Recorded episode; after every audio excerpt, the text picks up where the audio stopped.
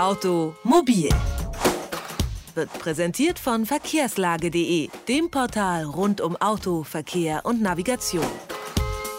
Von Köln nach Hamburg für 15 Euro. Einmal quer durch die Republik. Seitdem vergangenes Jahr der Markt für Fernbusse geöffnet wurde, boomt das Geschäft mit den Fernreisen.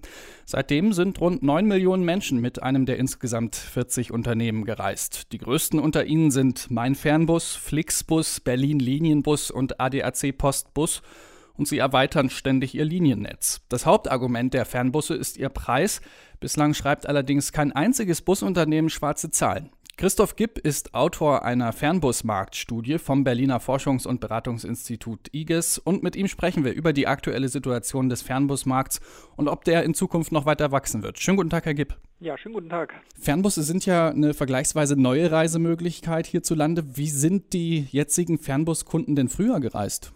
Ja, die jetzigen Fernbuskunden hatten logischerweise früher ein anderes Reiseverhalten, selbst wenn natürlich auch vor der Liberalisierung schon der ein oder andere Fernbus in Deutschland gefahren ist, insbesondere nach Berlin.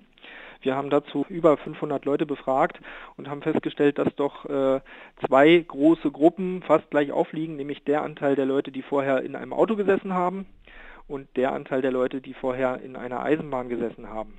Mhm, also auch vom, vom Auto in den Bus, den Wechsel gab es also auch. Diesen Wechsel gab es auch. Ähm, und zwar muss man dann aber nochmal unterscheiden, wer quasi aus einem eigenen Auto äh, gewechselt ist oder wer äh, als Mitfahrer irgendwo drin saß, zum Beispiel ja. als klassischer Nutzer einer Mitfahrzentrale.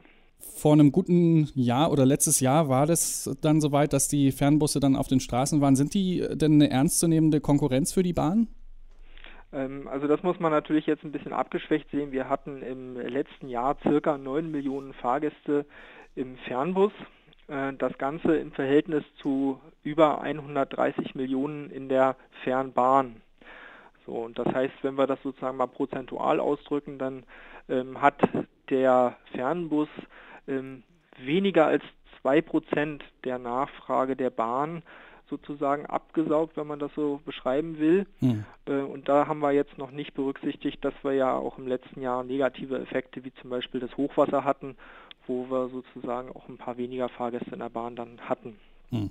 Also ich sehe noch nicht die ganz große Gefahr, denn auch die Bahn ist natürlich nach wie vor ganz attraktiv. Sie ist schnell, bietet auch attraktive Preise. Also ich denke, hier äh, haben wir es mit einem ganz neuen Markt zu tun und beide werden überleben. Also der Anteil der Fernbusfahrer ist noch überschaubar. Der Markt aber ist ja in den letzten anderthalb Jahren stark gewachsen. Wird er denn bald an die Kapazitätsgrenze stoßen? Ja, das ist eine gute Frage. Wir haben, wir messen ja mittlerweile seit September 2012 das Marktgeschehen.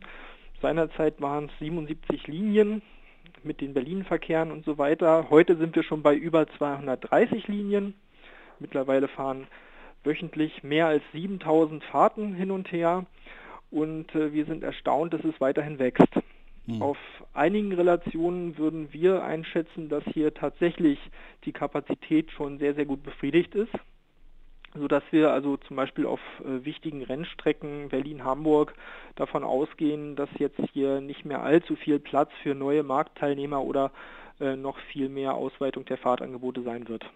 Wenn man sich dann die Angebote mal so anguckt, zum Beispiel München nach Berlin für nur 22 Euro, das ist ja schon ganz schönes Preisdumping. Kann das auf Dauer funktionieren? Da darf man sich berechtigte Sorgen machen. Sie müssen wissen, dass man natürlich äh, mit dem Preis, den man da einnimmt vom Fahrgast, äh, ein Fahrzeug finanzieren muss, also den Bus, man muss den Fahrer bezahlen und dann hat man in den meisten Fällen ja auch noch eine große Gesellschaft oben drüber, die plant das Ganze, die, die organisiert Ticketing und so weiter.